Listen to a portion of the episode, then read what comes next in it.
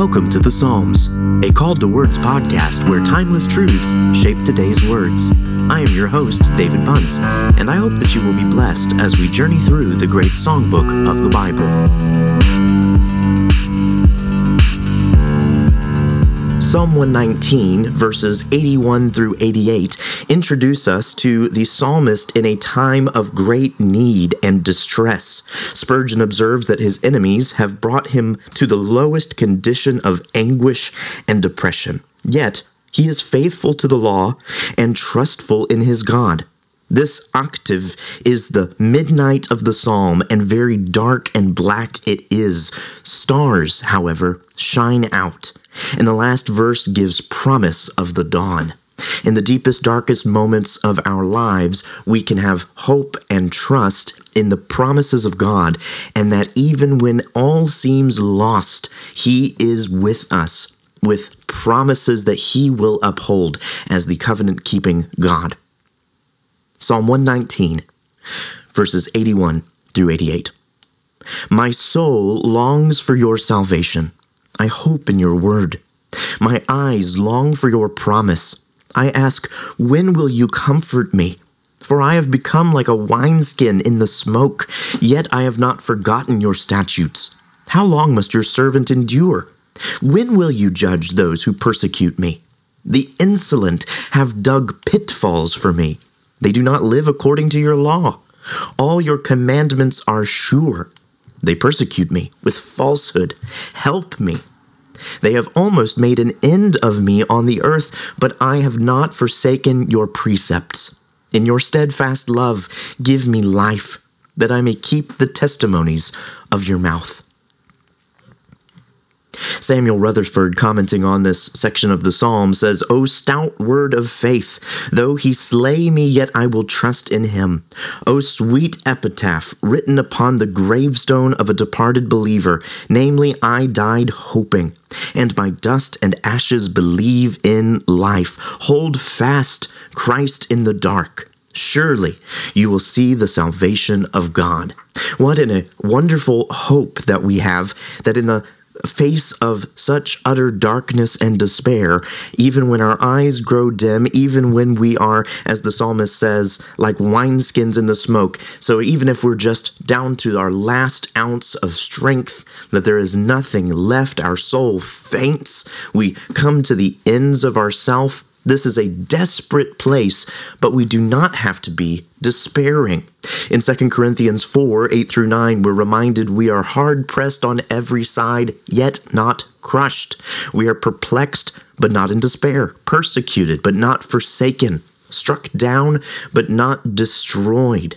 This is the hope of the Christian. We are not done because God continues to show us grace and he gives us life. Each breath we have is a gift from God, and we should recognize it as a grace of God. Again, Spurgeon, he says this is a, a, grace which is the living power which survives that which would suffocate all other forms of existence. Fire cannot consume it, and smoke cannot smother it. A man may be reduced to skin and bone, and all his comfort may be dried out of him, and yet he may hold fast his integrity and glorify his God.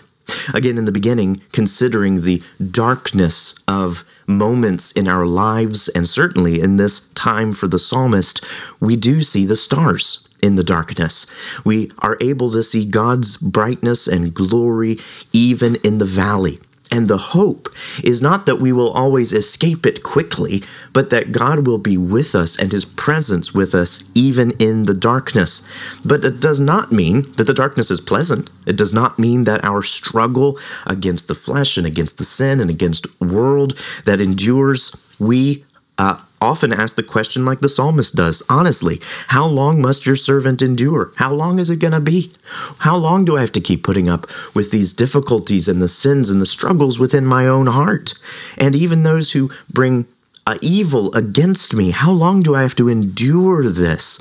But that's not what causes us to walk on with consistency and faithfulness. It is not the idea that we are just going to have to keep enduring difficulty, it's that God is present with us. And so, what we do is the opposite of the wicked ones. They dig pitfalls for people, they don't live according to the law of God, but instead, the godly lives according to the word of God and continues to trust in the Lord, refuses to be a uh, harm to other people, but instead a vessel and an instrument of mercy.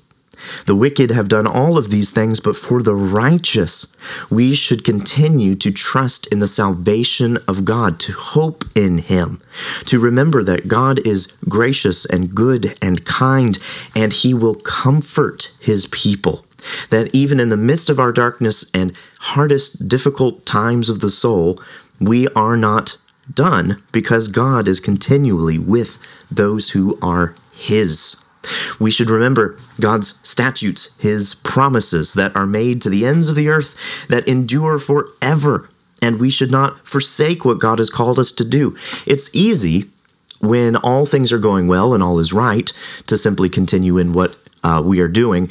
But when things are hard and difficult, it really tests us. It causes us to question uh, what we really value, what we really love, and if our actions will continue even when we don't see the results of those actions. In other words, faithfulness to God should not be determined by circumstance. Faithfulness to God should be determined by our love for Him and our trust in His steadfast love. That's the very final verse is in your steadfast love, the psalmist pleads with God, give me life, let me live.